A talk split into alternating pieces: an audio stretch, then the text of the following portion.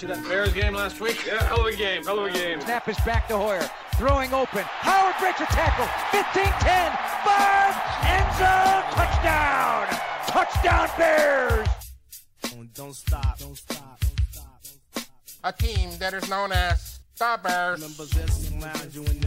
Play fake. Cutler sidestep to the pocket, avoiding pressure. Now winds up throwing deep down the right side, going for Jeffery. He makes the catch inside the 10 yard line. Down near the five. Throw it up and get it. Jeffery did. Jeffery outleaps him 49 yards. Bears Hour live with Lorin Cox and the draft doc, Phil Atoshin. With me, as always, are the super fans. I'm smarter than the average bear. Good afternoon, Bears fans. You are listening to Bears Hour Live with Phil Atoshin and Lorin Cox, breaking down the Bears offseason for an hour on this uh, Chicago Bears football list Sunday. And there's not even playoff football on right now because of the ice storm headed for the uh, Steelers Chiefs game that's got moved down to Sunday Night Football. So we're going to be your one stop shop for Chicago Bears football talk today. And uh, hopefully we'll get to we'll get to get through some pretty some pretty heavy Chicago Bears topics. I mean, we, we saw the the press conference to end the season a couple weeks ago where Ryan Pace and John Fox went out and you know an- answered questions from the media about what what they have done this season and, and why they're choosing to bring back the entire coaching staff for the next year. And Phil I know you and I were both disappointed about it and you know I, I don't want to harp on harp on the past too much but we we should talk about it because we haven't much on on the Bears Hour Live. We haven't had an opportunity to what what do you think was the most disappointing part about the press conference? Was it was it the words they said? Was it just the fact that they said they're going to bring everybody back? I mean, what what do you think? What, what was your biggest takeaway from Ryan Pace and John Fox going up there and talking about this season and next? I think the biggest disappointment, really, honestly, was as I tweeted it out, Lorin, was that your general manager hid in hiding throughout the whole season then has an opportunity to take the center stage himself and answer and address the real dynamics of what was a disappointing, and I'm not even exaggerating, football season. A lot of people have what you term recency bias, and they forget. You know, this team was six and ten and was in a lot of close games the year before with a lot of injuries. The expectations were they were going to be better, Lorin. And for first five games, they had pretty good health. You know, we saw the manipulation of Jay Cutler and the frustration, really, of the fans surrounding, you know, pro Jay, negative Jay. But what Jay has never had here is uh, an, an emphasis on offensive line, you know, value. And you look at the way the season played itself out the lip service at the end was John Fox with his little son, uh, Ryan Pace, sitting next to him, and they're answering questions as if, you know, it's not the injuries, but it is the injuries, and it's the injuries, and you know what? Injuries don't take a pride. I know it's lip service, guys, but injuries hurt us this year, and you know we're gonna do everything. We got a lot of money in the bank, so everything is the same as it's always been. Looking back from Mark Trestman to getting rid of Lovie Smith, the whole dynamics of what I like to call, and I know I'm giving you the long answer, Lorin, but looking at that presser, nothing seems to have changed. It's just a younger face sitting next to an old time guy promising a future that really ultimately should have been blown up I called it. You look at it, it's almost like a National Lampoon's Vacation movie with instead of being the National Lampoon's Vacation, it's the National Lampoon's NFL franchise. a 93 year old owner, mother counting her dollars and cents with her son being a little vocal influence, and then there's this weird greased back glasses character on the side, and he's talking out of his mouth. And then they got these two schmoes standing up there, and, and it, it becomes so disheartening because let's really talk about answers and and the reality that this should have been blown up, Lorin. if the object is to get a young quarterback in, John Fox and the brilliance of Dowell Loggains should have been gone. And you should have gotten another young head coach in here, even if you have to wait to the end of the Super Bowl. Um, a Shanahan, you know, or anyone that's going to take an offensive influence and be a leader of a football team and put it in the right direction. Now I just feel like what we saw that day was lip service for another lost season next year and ultimately a firing that's going to happen and a new coach in 2018. So if you're going to draft a quarterback, Bear fans, I know you're you're frustrated, but I just I've been through this so many times with this this franchise. It's become redundant. It's almost like that game with all the the cups and there's one ball and the guys swaying the cups around and then everyone's got to try to figure out where the ball. No, it's a trick, and we we all buy into it all the time. I'm done. You're three and third freaking team, Lorin. Oh and eight on the road. You can't win away from home. The year before you couldn't win at home. It's just you're not going anywhere. You're going backwards. And I think seeing Ryan Pace not be by himself as the leader of this team and having John Fox standing there interrupting him was embarrassing. And it, it just shows a, a, a, just a fruitile franchise. Yeah, you know, uh, you know, some people say, "Well, well, what did you, what did you want? You know, what did you want them to say?" I mean, obviously, we, we don't want them to say that the coaching staff is fired, but really, if you get out there with John Fox and Ryan Pace, I mean, what you wanted was at least some kind of recognition of, of self evaluation and self scouting and uh, accountability. I mean, I would have been perfectly happy if John Fox goes up there and says, you know, we, we look back at this season and you know, we didn't run the ball enough, and, and Dowell knows that. I told Dowell, you know, we're going to bring him back, but I told him, you know, we have to we have to do that differently. Mm-hmm. We have to, you know, make sure we're calling the same plays for each quarterback and, and running a system that, that's going to be the same for everyone in it. We know we're not we're gonna we're gonna do a better job of putting players in position to be successful. We're gonna do a better job of identifying our players' strengths and making sure that we are using them to their best ability and not trying to ask them to do things that they're not qualified for, that they're not capable of. And same thing on the defensive side of the ball. You know, go out there and say we're gonna do a better job of figuring out which cornerbacks on our roster we want to field on the team. We're gonna do a better job of figuring out which linebackers we like. We're gonna do a better job of getting our young defensive linemen able to play and, and ready and up to speed so we're not constantly you know switching up the rotation there and getting different minutes for different guys. And obviously we're going to do a better job of, of, of avoiding injuries and trying to be more healthy. But to me it was just a lot of uh, you know vague non-answers about you know we got to get healthier and we got to we need more consistency at the positions but there was never there were really very few concrete answers. I think the only concrete thing that ryan pace has pointed out that I that I actually liked from the press conference was the thing about how you know we we are going to try and do something about the injuries. I mean, we had 19 guys on IR, and and that's just not normal. So we're gonna we're gonna look through our entire staff. We're gonna look at other teams, other sports. We're gonna look you know far and wide to find solutions to be less injured. And I thought that was one of the few times where somebody in that press conference stepped up and said something concrete and some kind of action that they're going to take to improve on something that wasn't very good this past season. I would have I would have been much more willing to tolerate another year of Dowell Loggains if Fox had been critical of him, but said, you know, he's a good coach and I, I trust his ability to improve this offseason and, and work on the things that we need to work on. And same thing with Vic and really kind of hold everybody accountable. But instead, it was a lot of, well, we didn't do this very well and, you know, not, not really using any names, not really pointing mm-hmm. to direct issues. It's just more guys guys weren't available and they were hurt and but we're not going to hide behind injuries and inexperience and, and, and that's obviously what they ended up doing. Yeah, they absolutely did. And you know, there's you could sell me on improvement in one critical moment throughout the season and it was, you know, you're going to play the injuries. You're 0 and 5 with no injuries.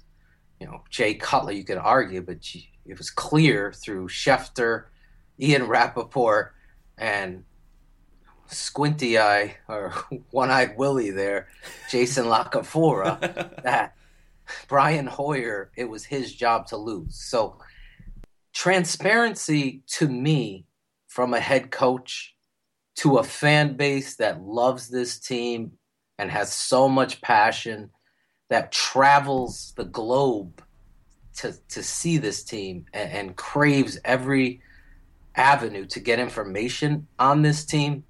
the arrogance to not be transparent, not say from the head coach, you know what?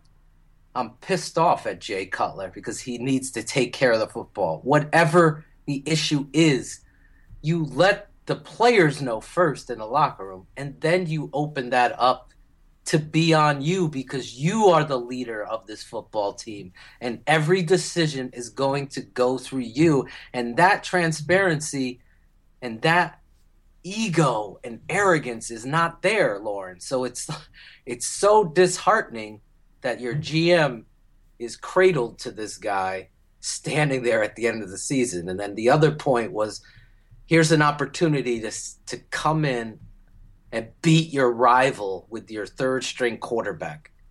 And you're have an opportunity to go up four or tie the game at three in what was a back and forth roller coaster of a football game.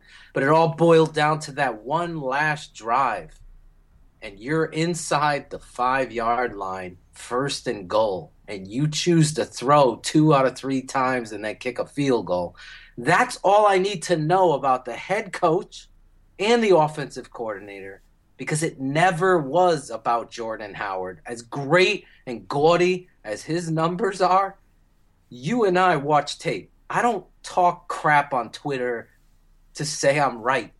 I talk about what I see. That's it. And that's how I watch a football game like a coach, and I watch the tape like a coach.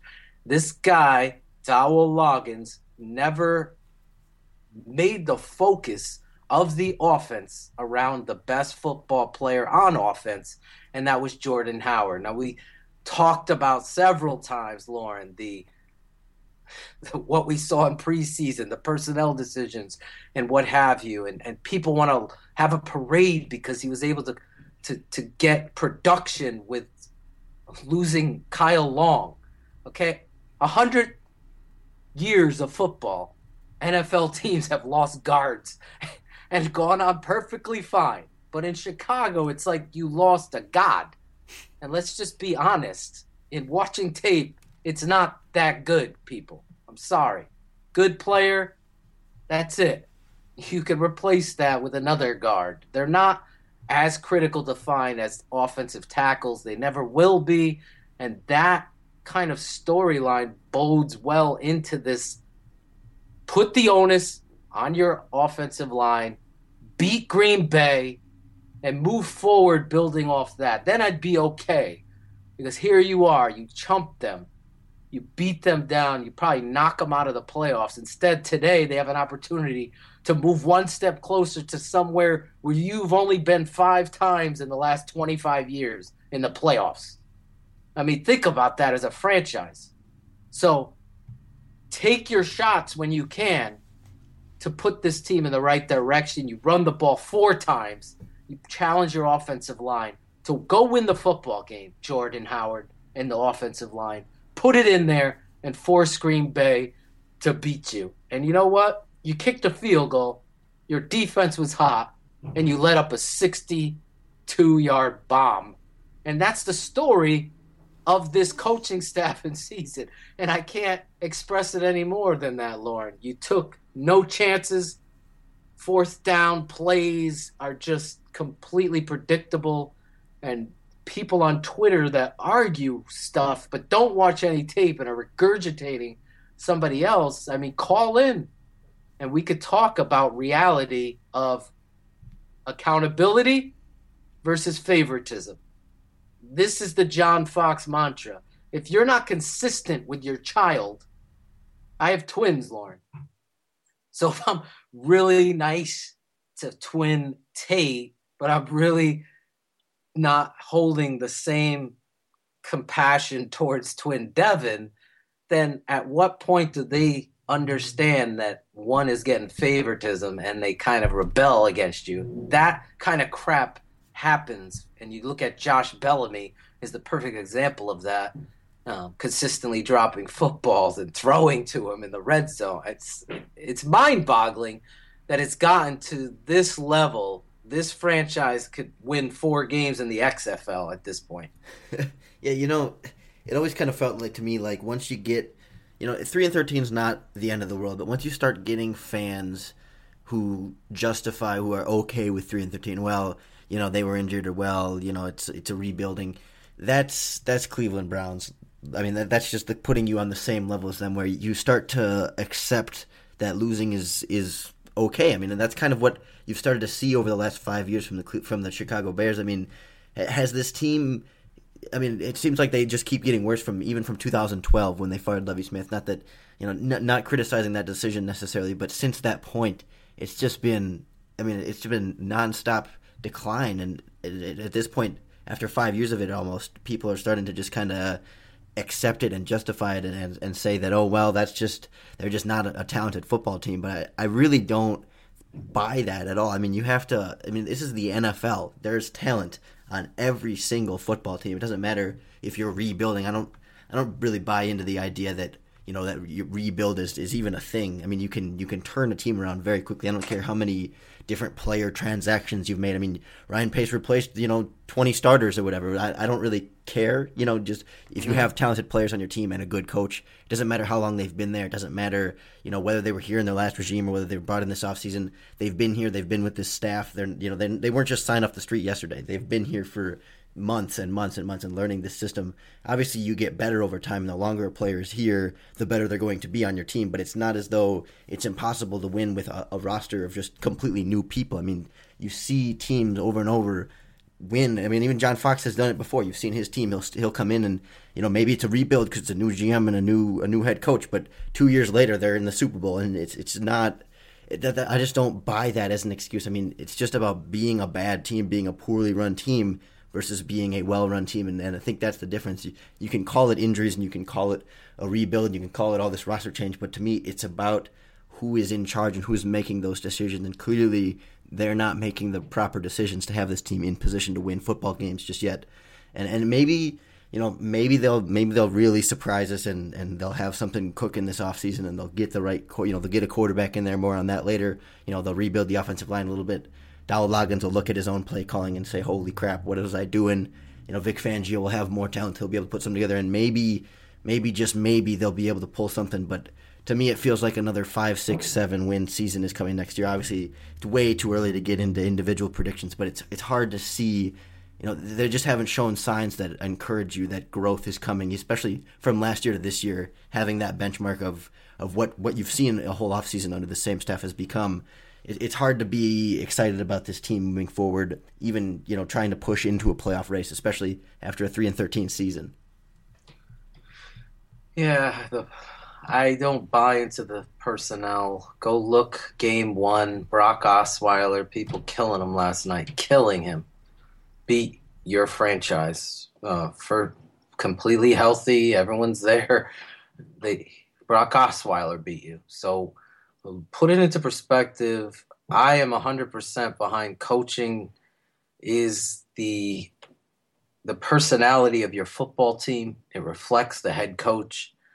And I think 3 and 13 speaks to what you've gotten from John Fox. There's a demeanor and there's a next man up mentality that guys like Bill Parcell, Bill Belichick, Gruden, um, go on and on forever that these coaches have a next man up mentality and that next man up better know his assignment and play 100 miles an hour. If you and i just sat here and fans that are very intelligent watch and you watch tracy porter down the stretch playing two-hand touch out there you're down a guy. That's a reflection on your head coach. Allowing that crap to take place is it's inexcusable. And as a GM, you know, that's his strike from me against him because you're essentially signed on to this job because we're all going to speculate whether Ted Phillips and, and George McCaskey are in your ear or you're ultimately making that decision. And that's a fault of the final presser. Having John Fox standing there really couldn't, as much as the press supposedly, I mean, grilled him, ultimately, how many more questions would have been? Wait a second, you're three and thirteen. Here's the numbers with John Fox as the head coach. how do you stand by those numbers? How how is there not a coaching change? And is next year a dead end season? You know, there's so many things that we look at with Kevin White being forced out there, Jeremy Langford. Who thought Jeremy Langford was a better back watching tape in preseason than Jordan Howard was? Well, we didn't. No, the, the offensive coordinator didn't even know. He admitted, I didn't even know that this. How? It's your job to know. It's inexcusable, that kind of statement. That's like me going to my job and saying, I, I, I've been doing it for three years, but I didn't know. And it's just, it doesn't fly. So the lies and the lack of transparency there just really ultimately has to put my doubts in what should be an offseason of change. And really, ultimately, Ryan Pace is right. There's a lot of money. The Bears have a lot of needs and a lot of holes. And free agency is the first way and those critics out there that say, "Well, free agency, you build through the draft, you you win through the draft." That's just get good players. That's exactly. That is the dumbest statement. It's like it's so fraudulent. Like it works in accordance because the Bears stink, so it works for your your narrative. But ultimately, you find the best players to put in your system you sit down with these players and you get to know the man and the person and whether or not you want that kind of guy within your house. And free agency is a place for that and is a huge piece of the puzzle that should be uh, applauded.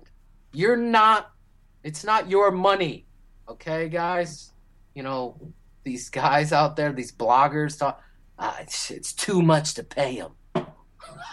Give me wins. I don't care about who we're paying, what it is. If that's a good football player, let's get him on the roster and worry about a roster that and a cap that has not gone down since 2000. It keeps going up. So worry about what you get in the player as according to talent instead of a goddamn cap because it's not your money anyway. And they don't care about the fan. They've showed you that. The most arrogant, worst media outlet website I've seen in the in the league. There's no I, I don't know where there's a positive to hang my hat with the Bears right now. Yeah, you know, you that, that, that, cap thing. Uh, the thing I always come back to is like the, the time to worry about your cap space is when you're three and thirteen and you're trying to figure out which of your best players you need to bring back. Or, sorry, when you're 13 and three and you and you're, you're trying to decide which of your best players to bring back. When you're three and 13, you just go get the best players. You worry about that later. Worry about that after you have success. I mean, I mean, obviously, you, you consider the, the dollar amount, but really, it's about identi- identifying the best football players and, and getting them on your team. And there's really no, there's no, there should be no other factor in your mind. I mean, winning. It just feels like winning isn't always the first priority with this team, and that's really what separates them from the rest of the league that's at least successful. And that's what feels like it puts them in the same conversation as the Cleveland Browns right now. I mean, it just doesn't feel like winning when you, when you talk to when you hear John Fox and Ryan Pace talk. It, it's never it's never about it's never fully about winning. There's always well, it was this and this and this, and well, we at least did this and this, but you know, we didn't win in the football games, and here's how we're going to do better, and it, it just doesn't happen. Yeah, it's not football isn't tag sailing. You're not trying to get deals everywhere. You're trying to get beautiful items to hang in your house to help you ultimately get the best item to hang in your house, and that's the Lambo, the uh, Lambo Lombardi Lombardi Trophy. You know, that's the goal. If our goal is to look at the Cubs and say, well, they you know rebuilt and they took losses. There's there's are 16 games, and any given Sunday you could win. And 90% of the time, the coach has the opportunity to help you in a decision to get you to where you want to go. So when you have the wrong coach, you better get the best talent. So ultimately, that's the goal of this offseason, Lorin, is to get the best talent. You know, you still have a quarterback under contract. He's a polarizing figure. The chapter and verse seems to be have turned the page on Jay Cutler, but ultimately, business wise, those same cap gurus out there aren't recognizing mm-hmm. well to find a quarterback with talent. Are you going to pay seventy-two million for Brock Osweiler? What is this quarterback from uh, New England, Garoppolo, going to cost you if that's the role you're going to? Are you going to number three overall pick, Lorin? Are you taking a quarterback there? Are you building the defense? Are you looking at the secondary? Are you taking another pass rusher, a defensive lineman to get after the quarterback? These decisions have to be weighed by the coaching staff with the GM. And if you have the wrong coach, just like if you have the wrong GM picking a head coach, Mark Trestman, Bruce Arians, to remind you, these directions, these crossroads come at every stop throughout the season. So you're coming up, you know, there's a huge decision coming up, Lorin. To me, you look at the landscape of the wide receiver position in free agency. Alshon Jeffery's the number one guy out there. You're gonna let him walk? You're gonna I'm let not. him go? yeah, I'm not either. So you have plenty of cap space. Do you put the franchise tag on him again if you can't get something done? you know, you just it, it seems like with Alshon, I mean, it, you don't just pay him what he wants, but I mean, you you get him as low as he'll go, and then you take that. You know what I mean? You're not gonna. There- There's no reason to mess around and potentially lose this guy. And I think I don't know the exact number on franchise tag him again, but I know I can almost guarantee you it's going to be It's a like lot more 17. that he's going to want per year. I mean, he made what 14 and a half this year per year, and or ju- mm-hmm. just for the year. And I, th- I think there were some numbers coming out last year that he was looking for the you know the 14, 15, 16 million dollar range. Just, just pay him. You know what I mean? Like you don't have to you don't have to sign him hand him a blank check, but you know you don't need to mess around and and you know play put you know footsie with the guy and try and keep him to well we want to save that extra million dollar you know he's he wants 15 and, and we want 13 and uh, I don't know you just it's a million you know what I mean? If, if you're only off by a couple million dollars a year you just pay I mean if if he's asking for some ridiculous amount of money which it, all indications are he's not then then you know that's another story. You're not going to give the guy 20 million dollars a year or whatever but if he wants uh, you know a reasonable wide receiver contract you're not you, there's no reason to fight over a couple million dollars with the guy when you know he is a number one wide receiver talent. You know he knows the system. If assuming he wants to be back you know he wants to be here.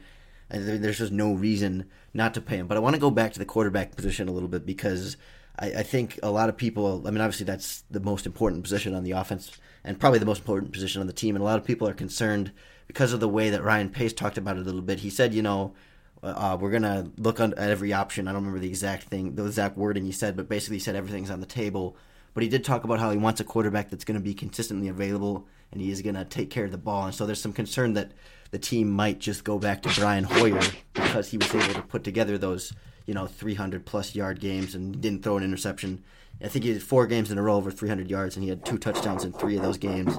And obviously those are all just stats and, and the real outcomes was one win and, uh, I think five losses with Brian Hoyer under center. Although the Eagles game where he came in for Cutler doesn't quite count. So in his five starts, he was one and four, and that ultimately I think is the best way to judge Brian Hoyer because a lot of those games, you know, Indianapolis and Jacksonville in particular, he had them in position to win, and he had he had the well, lead in Jacksonville for quite a while that he wasn't able to maintain. I know you and I are both not big fans of Hoyer. But is is that do you think probably the worst case scenario in your mind for the quarterback position next year is going with going with Hoyer as the bridge guy and you know maybe draft a guy and maybe not at three or you could could take him at three but regardless starting Brian Hoyer as your starting quarterback next year is that worst case scenario for you? Yeah, I just think, you know, Brian Hoyer take you to where you wanted to go when the chips are down. You know, that's it. Almost resembles the difference between, and I'm parallel paralleling positions. Jeremy Langford and Jordan Howard. Is Jeremy Langford your guy going forward? Is he the guy, or does Jordan Howard clearly showcase to you that he's obviously the guy going forward? You're obviously going to protect yourself at the running back position and maybe get another guy in here, draft another kid, whatever. The quarterback position, in and above itself, handles the ball every play. Brian Hoyer didn't win football games, has a hard time throwing outside the numbers. his deep ball struggles are very apparent. So it's it's very difficult for me to look at play people in the face or in the eyes and say, "Listen, this is the best opportunity." And I think again, you're you're not being transparent. You're not recognizing who gives you the best opportunity to win now. There is an opportunity. There's talent on this football team. There's talent here to win games. You know, I'm not saying injuries don't play a part in winning or losing. They do. But when you're coaching people up and you're playing sound football, then you're able to accompany a game plan and get yourselves into the win column. And that's just something clearly on tape they just couldn't do. They couldn't find mismatches. They couldn't ever put the right personnel together on the football field. They couldn't keep guys healthy. They're going to check every avenue. Then you need to do that with the quarterback position. And Matt Barkley comes in here, shows some signs, and then he falters, throwing 12 picks. So at what point does it look at the amount of passing plays maybe in the offensive game plan or the kind of route tree and recognition you're trying to throw? Does it lend to creating mistakes instead of giving you big play and big opportunities? I didn't see many three step game when watching this tape Lorin and i think that right there in above itself on the nfl level is something that really is disappointing you know three step drop game is critical to an offense, mm-hmm. especially when you have signal callers rotating in or have issues with accuracy or what have you, or confidence, you're able to get those plays out there.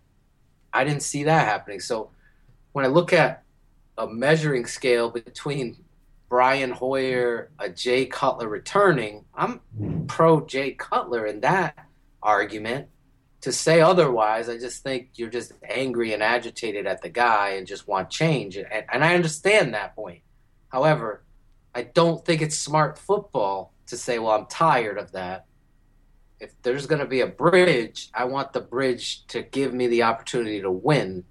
And if you're drafting a quarterback at number three, like my boy Deshaun Watson, if that's the way you're going to go, then there's an opportunity for him to learn and then take over the reins when things get rough and, and you're you're focused in on that. But ultimately, it can't be a lost season sales salesman. It's got to be putting your best players on the team, looking at the secondary, saying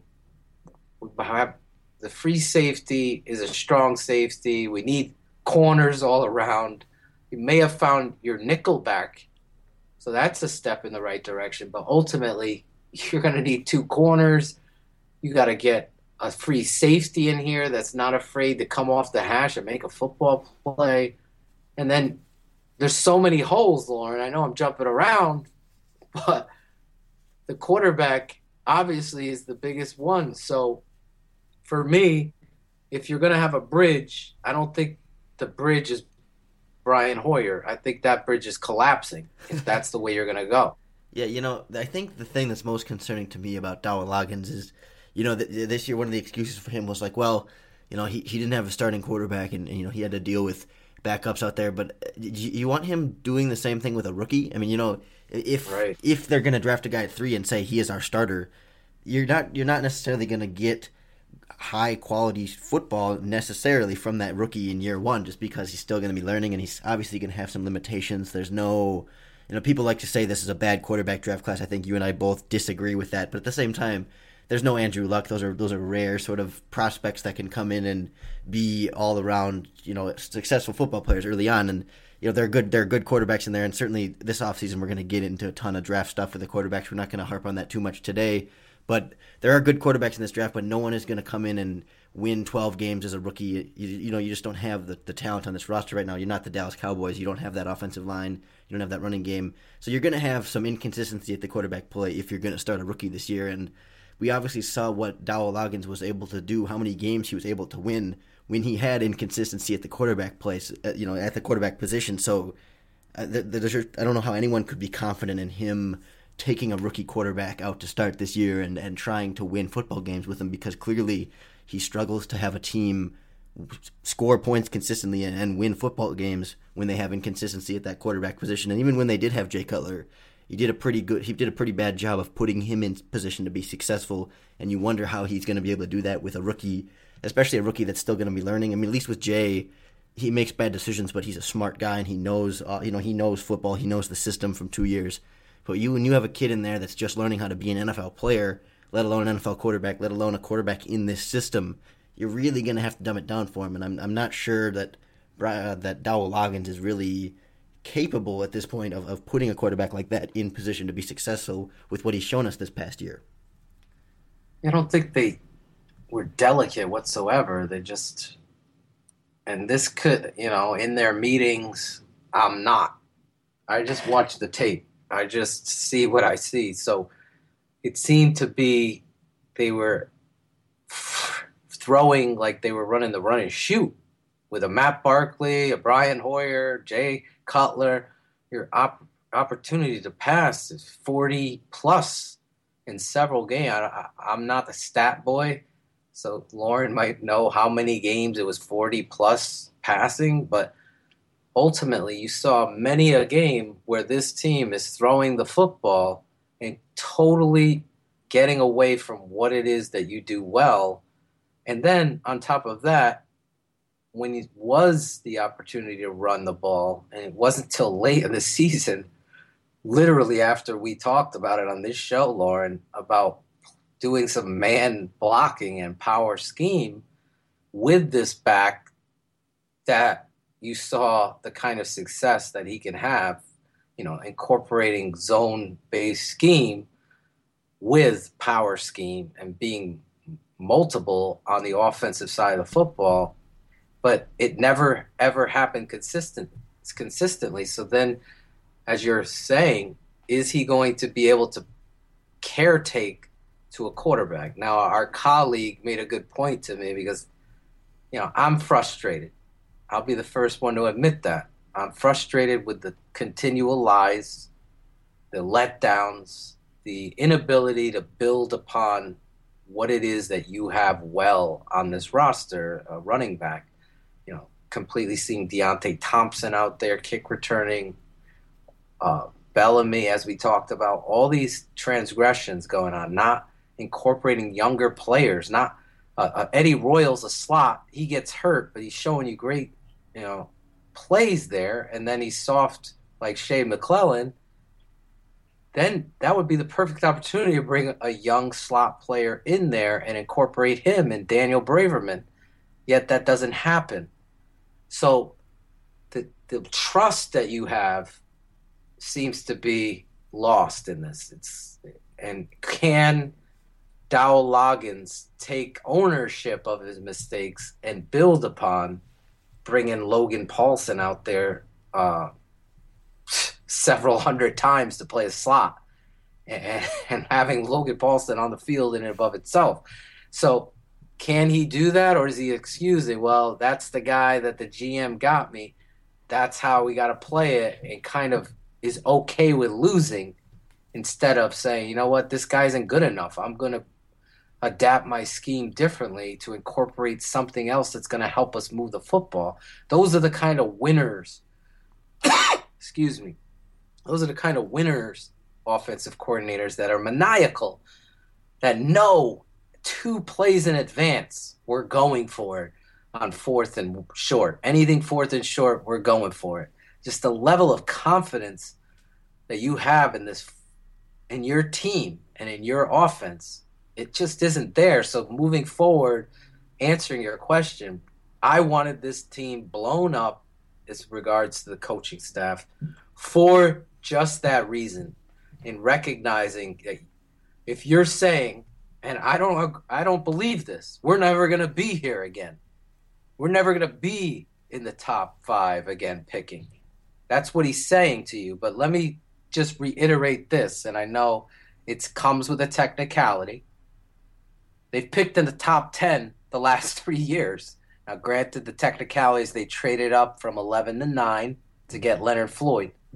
But the reality says You've done it three years in a row. You're picking the top 10 players in the draft, and you've seen what the outcome is. I mean, you know how I feel about Kevin White. You know how I feel about Leonard Floyd. And and you look at this football team, are they going to improve with Dowell Loggains going forward? And I don't know if the quarterback position is going to be in trusted hands with Dowell Loggains, who I think might be a better quarterback coach than he is a play caller because there is a specific thing to play calling, Lorin. And time and time again, I saw that thing not occur with our offensive coordinator. He just he doesn't get it. He doesn't have the feel for what his team is doing well and do it until they stop you. And and and he'll get away from it and and he'll start throwing slot screens and wide receiver screens when you're hitting at 6.7 yards a carry. That kind of stuff is inexcusable. So looking at now you're going to play a young quarterback with kid gloves in the biggest, you know, greatest sports league in in the world, and now you're going to ask this guy to pay, put his attention, or are you asking Dave Ragone? Do you trust Dave Ragone? You know, yeah. I mean, Ryan Pace was certainly uh, uh, complimentary of him, but that that doesn't mean a whole lot. He did he did cite the fact that Ragone had played college football and had played at a high level, but yeah, not necessarily a lot to be super confident in about with this offensive staff. But you know, we talked a lot about sort of the the bad things that are maybe likely coming. But in your mind, what would be the best case scenario for the quarterback position this offseason? Maybe give me one where you're allowed to have Jay Cutler involved, and maybe give me another one where it's a it's we let's pretend it's a definite possibility that Jay Cutler will not be back. What is your best case scenario at quarterback? I want to say for the record that I believe, based on that press conference, Jay Cutler is not back. I think they're trading him or they're getting rid of him. And how that, I don't think that's, I wanted to make that point about a business decision just for that to be on the record because it's just not smart. But ultimately, there's two sides to the argument. But when the when the chips are down, it's just not good business. So if you can get something, and I think you can, they're going to trade them. So we'll start there. So my ideal situation, if that's your case, uh, you got to draft a quarterback. I just I don't know how or when. If, if that was me, though, is that how we're going to play it? If I'm the GM, I'm looking at number four from Clemson, and I just every attribute I look for in a NFL quarterback, I compare this to look at Jared Goff. Jared Goff went one first overall. If this kid was white, this kid would be talked about as a god at quarterback. And I know this to be very true because I see it all the time, the bias, the biasness. I can say it because it's true. And if I'm measuring their attributes and just the way they carry themselves, the moxie and the the intellect, what more could you ask a quarterback to do that Deshaun Watson has done? It's just I mean, he throws every ball, Lorin, with accuracy, with touch. He can throw it with a, a great anticipation everything I like in a quarterback on the NFL level. He also is 12 times the athlete a Jared Goff is. When he tucks the ball and runs, he has an ability to leap and and just hurdle players. I mean, this kid's playing with a banged up knee, and I think we don't. He's looking at like 90% of who he is too on top of that and getting up time and time again so if, as we all know in chicago quarterbacks have taken a beating here, and that's not being exaggerate. That's not exaggerating. This kid picks himself up off the map a lot and, and continues to battle like a champion, and to ultimately go to back to back national championships, riding him and having him being the focus every week of the opposing team, that incorporated into it. And then if you just sit down and listen to the kid and how he handles himself, that that's the face of your franchise moving forward, in my opinion. That uh, I don't care how far a guy could throw a, a football. I want a leader and a guy with moxie that gets up and continues to deliver plays in critical situations. And, and, I believe that would be the way I would go if I'm getting rid of Jay Cutler and, and we're going on and moving forward with a young quarterback. He would be my number three, you know, the third overall pick in the draft for me. But then, who, who do you go to training camp with on your quarterback depth chart? I mean, obviously you got Deshaun Watson and Jay's out, and Hoyer and Barkley are, are neither one is currently under contract. They're both unrestricted free agents, and obviously there's some other free agents on the pool. But you know, do you go into the season in your ideal situation? Is, is you go in expecting Deshaun Watson to start week one? Do you bring absolutely? Did, did you bring a, a, guy like Connor Shaw back? I guess he's technically under contract because he was on IR this year. But you know, I would you... bring I would bring um, Connor Shaw back. Yes, I would bring a veteran in here if that's in comparison, I don't have a free agent quarterback list. So I would look at that list and compare them to a Brian Hoyer who's already here. But my goal is 100% that this kid, number three overall pick, is my starting quarterback. And Brian Hoyer, whoever clipboard holder, is here to help the process in in in the reality of that playing out. If that's if that is the goal to move forward with a young quarterback, that is how I'm handling it with the best veteran you think of. I don't have the list, Lorin. Do you have any names that are free agent quarterbacks? Yeah, I mean, it's not the, the name itself wasn't important. I wasn't sure if specifically you had a, a bridge in mind or if, if you wanted to go. The main thing was, do you want my Watson bridge, to start week one? My bridge is Watson. That's my that would be my guy. If it's Kizer, then he's starting week one too. The same kind of emphasis. The third pick overall, if it's quarterback, that's your franchise future next year. It's not, well, we're gonna start Brian.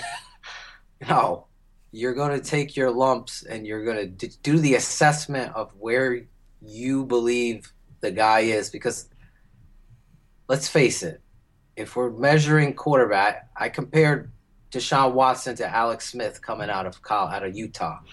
Alex Smith was spread offense. That was in the early stages of spread, and there was criticism of him. You know, Aaron Rodgers ended up going later. You know the story, and you know the rest of it. Now, Alex Smith has been a solid quarterback. He's going to play tonight to go to the AFC Championship if he wins. When I look at the two players, though, however, it's night and day in looking at what Watson brings to the table and what I assessed in my notes on Alex Smith coming out. So if Alex Smith is the first overall pick, if Jared Goff is the first overall pick, I look at Deshaun Watson, and you know how I felt about Wentz. You know, I loved Wentz coming out. That would have been my pick for a quarterback for the future of the Bears here is the same kind of feeling I have with Watson. I just see the talent and everything that he brings to the table being where you go and you don't worry about bridge. You clearly didn't worry about bridge this year. you took, you know what I'm saying? You, yeah. Three and ten. Brian Hoyer's his job to lose. You could care less about winning and losing in that situation. I think Deshaun Watson's going to help you win. That's just the way he's built, and that's the way the kid's made up. So I don't think you lose like that. I think when the t- I said it before the national championship game, I knew this was going to happen. The Matt Millers of the world are going to start. Oh, he's he's the best. It's just it's going to happen. And at the end of the day, the cream always rises to the top. You know, yeah. And and we do have our first caller on the show. I believe we've got AJ on the line here. AJ, uh, we're talking some quarterback right now for the future. What what do you have in mind for the Bears at that position? I mean, at three, it's kind of difficult. I mean, I follow Dr. Phil and I follow you, Lorin. But I mean, if you look at if you look at the guys that are coming out today, we got Kizer, DeShone Kizer from Notre Dame. We got Deshaun Watson from Clemson, who um, I saw the comparison of uh, Alex Smith coming out of Utah about a few years ago or whatever he came out. But if if I'm Ryan Pace and Deshaun Watson is there at three, and I've been seeing the mock drafts, DeShone Kizer's dropping. He's going to like Cleveland at 12. And I mean, the way that Deshaun Watson played the national championship, it's a no-brainer. This guy had four total touchdowns, and he has loads of confidence. At three, it would make sense to get Watson and put him at your put him as your franchise quarterback. If it's Kizer, it's Kizer. If it's Watson, it's Watson. But if you ask me, I really want Deshaun Watson because the way that he plays, the way that with confidence, and this guy, he can run the ball, he can throw it deep, he has the accuracy. I got to go with Bill here. What do you guys think? I got to You know, go with Watson. You know, I'm I'm a big fan. I, I wrote about it on Bears Wire this week. I, I'm I'm really warming up to the idea of trying to go get go out and get a guy like Tyrod Taylor from the Buffalo Bills. I think they're either going to cut him or you could send him a late round draft pick just because they they already seem like they want to get rid of him. And you know you don't guarantee him anything. You don't you don't say you're starting week one, but you know you get Taylor and you get De- Deshaun Watson and you, you bring back Connor Shaw and you Right. say okay our best quarterback is going to start week one. You guys go figure out who the best quarterback is and you know you let them compete you let them play out there, and, and maybe it's Tyrod Taylor, and maybe you start Taylor for the whole season, and, and Watson learns from a guy like that who's another smart, you know, confident leader with, with mobile skills that I think Watson could kind of learn from too, as far as when to use them, when to take off, when to just keep the play alive, and when to throw downfield. And the, the day that Deshaun Watson's ready to go and is the better quarterback on your team, that's the day that he starts. But you know, if Tyrod Taylor, I, I believe Tyrod Taylor would be a better player week one next season than Deshaun Watson would. And whenever you know, whenever the case that, that whenever that's not the case, you make the change. But I feel like I would be more confident winning football games from week one with Tyrod Taylor under center than than Deshaun Watson. I mean, see if the guy can run around like a ballerina dancer. That's what I see. But, anyways, but um, you know, like last year, you know, Jared Goff goes number one overall, and you know how I felt about that. This guy doesn't play, play what the first ten weeks of professional football, and he comes in, and then Jeff Fisher gets fired. I don't know what the future of Jared Goff is. I mean, yeah, it's going to be three more years of his contract, but then Carson Wentz went went at two, and then you know I don't want to bring this up because you know we're talking about the off season, but our rookie running back Jordan Howard wasn't named as one of the finalists, and yet we got Carson Wentz who threw 16 touchdowns and 14 interceptions. I mean, it's just a huge stump to me that Jordan Howard is not in that list with Ezekiel Elliott. You're jumping around on us, AJ. So you. I know. I'm so worried about this team. I wish I could just like go out and get 2.5 billion dollars from someone and just buy this team, but it's not going to happen. no one's going to sell them. But yeah, you know how it is. So So uh, looking back, take me back to Lorin's. That's his plan, his off-season plan. Because it's the first time I heard. I'm sorry, Lorin. I didn't read this No, go article. for it. but I'm not averse to that. I actually, it's pretty actually smart that you get, you know, a trait similarity in the fact that they're both mobile, and I mm-hmm. see what you're doing there. But, you know, I'm not against that at all. I just think that ninth overall pick, face of the franchise. I mean, third overall pick. What? a Third overall pick, face of the franchise. The re- the ridiculousness of this press conference commenting that this we ain't ever gonna be here again. I don't know this. I, I've never been here, and ultimately, this is where you're at. I think you gotta play this young man, whoever it's gonna be. I mean, I, I just want to make the one point that I wouldn't be against that plan whatsoever. Mm-hmm.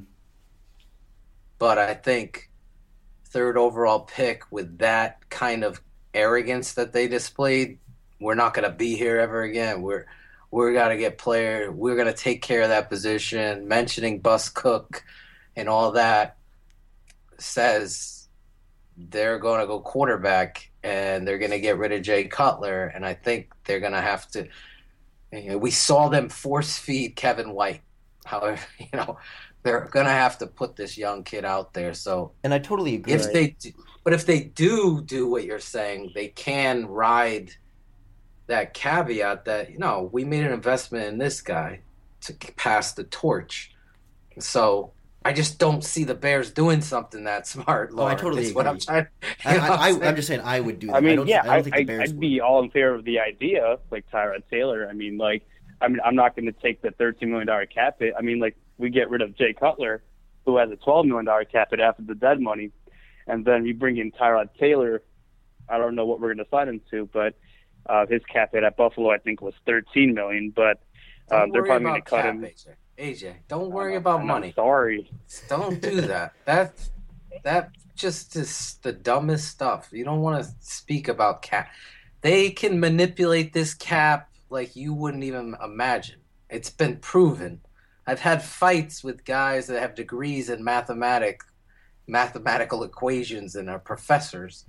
And I'm always and I always win. And I'm not the brightest math and I've seen those tweets. I've seen those tweets too. So I no, mean, no, there's no way they can get Jared Allen. There's no way. Yeah. So yeah, and Jared they went out and got him. So Yeah, I mean, got- they could do so things and manipulate contracts and get. yeah.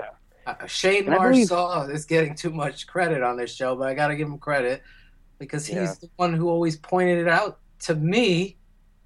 They could do whatever they want with the cap, and they will do whatever. basically yeah like in like the owner of the team can like put money forward like their their own personal assets to go get a player they can do that but um i think the bears didn't i don't think they had that much cap space when they signed jared allen i think that was like around the 11 or 12 million area i'm not sure but um when the year they signed him but um i think the cap now that you told me it's just really a number but exactly. And they got um, plenty of space in it to do it right. yeah. Well, and we're starting to get And- down on our time here. We're down to just two and a half minutes Yeah. left on our show, AJ. So I, I might Yeah. let you go so we can wrap it up. But thanks Sure. a ton for calling in. sure All sure right, absolutely AJ. guys We're gonna Enjoy be the doing playoffs. this- We're gonna be doing this every week and a couple times during the week when big things happen. All right. I know me and Lorin are gonna go live and start taking calls and, and really polishing up and preparing for the John Fox 2017 promise. Yeah. We're gonna call it the season of promise. Let's see. Let's see what happens, guys, and uh, hopefully 2017 can be a turnaround year for him. And go Bears. Let's All see right, what thanks, happens. AJ. Thanks, AJ. So yeah, as- Phil was was starting to, to hint at there, we're definitely going to be trying to do this every week, probably every Sunday. I think that's a Yeah. it's it's a good time for everybody. It's a an, another taste of Bears football on Sundays, even though there isn't real Bears football. Hopefully, we can kind of be the next best thing and you know talk you through the off season a little bit. And hopefully, we'll get more people involved in the conversation and and we'll kind of just do that. And, and once we get closer to free agency, you know, we'll probably go live the night of free agency and and talk to you know the first big move Ryan Pace makes. I mean, he he certainly made a couple big moves from the get go last year, so we'll we'll be right on top of that and, and get some live reaction going from that. And same thing on draft day. And I'm I'm going to be at the Senior Bowl in a couple weeks down in Mobile, Alabama, so we might do a live show from there with some of the other guys that are going to be down there. Brian Perez from Draft Breakdown, and certainly, I mean, most of Draft Twitter is going to be there too. So we'll definitely uh, we'll we'll work something out there. So hopefully you'll stick with us as the off season goes along. We'll we'll hopefully have some positive Bears news to talk about. It seems like there hasn't been a lot of that since we started doing this. You know, week one of the season till now, there hasn't been a lot to really be excited about. But I think the off season provides a great opportunity to do that, and hopefully you'll be along for the ride with us. So for Philitoshin, I'm Lorin Cox, and this has been another episode of Bears Hour Live.